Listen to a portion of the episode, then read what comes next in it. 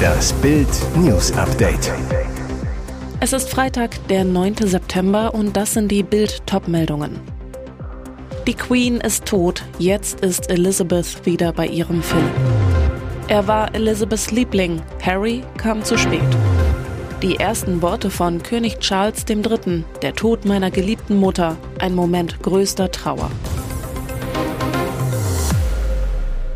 Die Queen ist tot. Jetzt ist Elizabeth wieder bei ihrem Philipp. Der Satz, den die ganze Welt fürchtete, ist nun Wirklichkeit geworden. Queen Elizabeth II. ist tot. Die Königin von England starb im Alter von 96 Jahren. Die Nachricht wurde um 19.32 Uhr deutscher Zeit vom Palast verkündet. Sie starb im Beisein ihrer Familie und ihres Ärzteteams auf ihrem Landsitz Schloss Balmoral. Der Palast ließ offiziell verlauten, die Queen schlief friedlich heute Abend in Balmoral ein. Prinz Charles ist nun König. Er wird heute nach London zurückkehren. Thronfolger Prinz Charles mit seiner Camilla, Enkel Prinz William und die Kinder der Queen reisten am Donnerstagabend alle zu ihr. Auch Prinz Harry, der noch in England war, eilte zu ihr, doch er kam zu spät. Er erreichte das Totenbett seiner Großmutter erst anderthalb Stunden nach der Palastmitteilung über den Tod der Queen. Der Tod der Königin bedeutet auch das Wegbrechen einer Konstante. 70 Jahre saß sie auf dem Thron, Millionen Menschen kennen nur Elizabeth II. als Königin von England. Ab jetzt ist alles anders. Es beginnt ein neues Zeitalter. Er war Elizabeths Liebling, Harry kam zu spät. Sein Blick ist niedergeschlagen, die Mundwinkel nach unten verzogen. Prinz Harrys Gesicht spricht Bände, als sein Auto am Schloss Balmoral in Schottland vorfährt. Der Herzog von Sussex hat es erst gegen 21 Uhr deutscher Zeit an das Totenbett seiner Großmutter geschafft, anderthalb Stunden nachdem der Palast den Tod von Königin Elizabeth II. verkündet hat. Am Nachmittag eilt Elizabeths innig geliebter Enkel mit dem Flieger von London nach Aberdeen, um in diesen schweren Stunden bei seiner Familie zu sein. Doch Harry kommt zu spät. Er verpasst den Moment, als die Queen ihren letzten Atemzug macht und sein Vater auf Balmoral zu König Charles III. wird. Sein Bruder William, sein Skandalonkel Andrew, Prinz Edward und Prinzessin Anne waren schon am Nachmittag angekommen.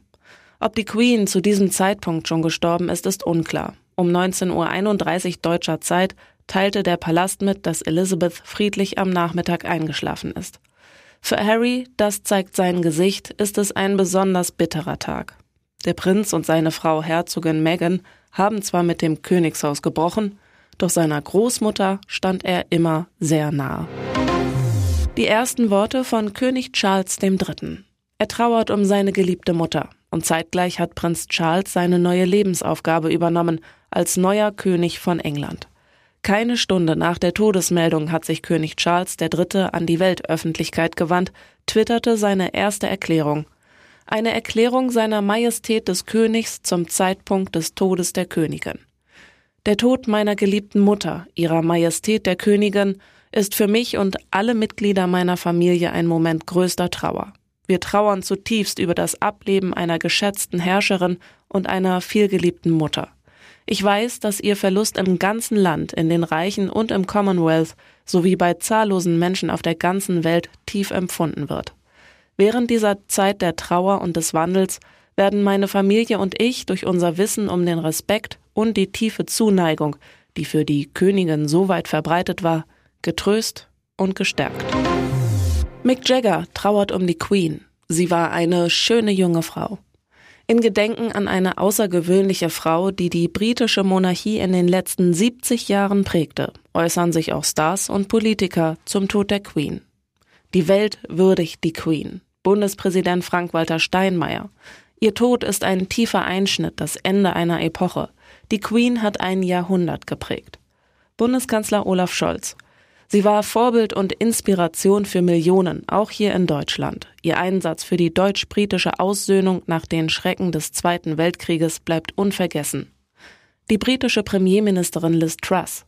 Wegen ihr ist Großbritannien heute das großartige Land, das es ist. US-Präsident Joe Biden. Die sieben Jahrzehnte ihrer Herrschaft waren ein Zeitalter des beispiellosen menschlichen Fortschritts, in der sie auch in Krisen für ihr Land da war und Rolling Stones Sänger Mick Jagger, mein ganzes Leben lang war ihre Hoheit immer da. Ich erinnere mich an sie als eine schöne junge Frau, bis hin zur sehr geliebten Großmutter der Nation. Premier League vor Spieltag Absage.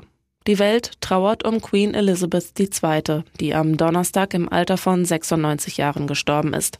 Und auf der Insel wird das öffentliche Leben in den kommenden Tagen massiv zurückgefahren, wohl auch im Profisport. Übereinstimmenden Medienberichten zufolge werden die Spiele der Premier League an diesem Wochenende abgesagt. Wie die Daily Mail berichtet, sei davon auszugehen, dass die Verantwortlichen der Premier League mit dem Department for Digital, Culture, Media and Sport über die Verschiebung des Spieltags verhandeln werden. Noch gibt es kein offizielles Mandat der Regierung zur Absage von Sportereignissen. Die Entscheidung liegt bei den einzelnen Sportverbänden. Doch das Vereinigte Königreich wird in den kommenden Tagen zum Stillstand kommen, um der 70-jährigen Regentschaft der Königin zu gedenken und zehn Tage lang offiziell zu trauern.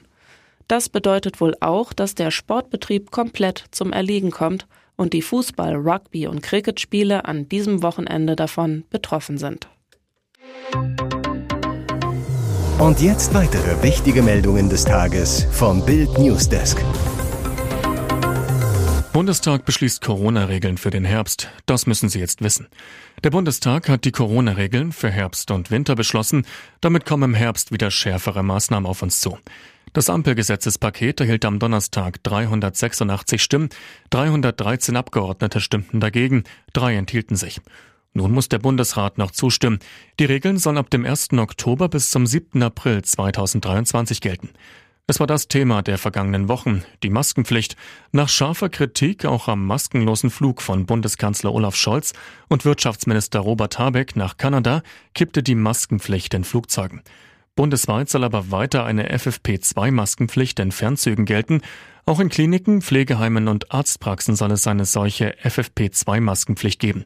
Vor dem Zutritt zu Pflegeheimen und Kliniken soll zudem ein negativer Test vorgelegt werden müssen. Zudem könnten die Bundesländer in Eigenregie eine zweite Maßnahmenstufe zünden. Sollte einem Bereich der kritischen Infrastruktur die Überlastung drohen, dürfen ein genereller Mindestabstand, Personenobergrenzen bei Veranstaltungen oder auch eine Maskenpflicht in Innenräumen verhängt werden. Abstimmung auf dem CDU-Parteitag. Kriegt Merz jetzt die Quotenklatsche? Es ist das ganz persönliche Frauenproblem von CDU-Chef Friedrich Merz.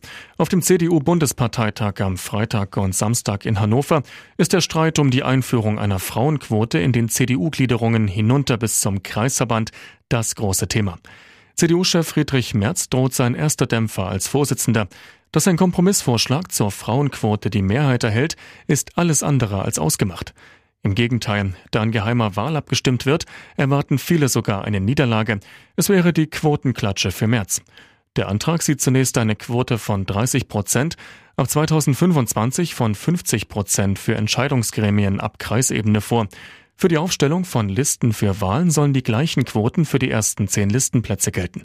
Zudem muss mindestens eine Frau unter drei aufeinanderfolgenden Plätzen sein um Kritiker zu besänftigen, schlug Merz eine zeitliche Befristung bis Ende 2029 vor.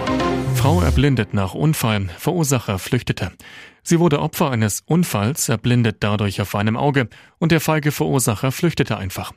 Die junge Frau war am Nachmittag des 31. August mit ihrem roten Renault Clio auf der Homberger Straße in Mettmann unterwegs, als der Außenspiegel eines Mercedes im Gegenverkehr gegen ihren krachte. Durch die Wucht des Aufpralls wurde das Spiegelglas ihres Renault Clio zerstört, so die Polizei.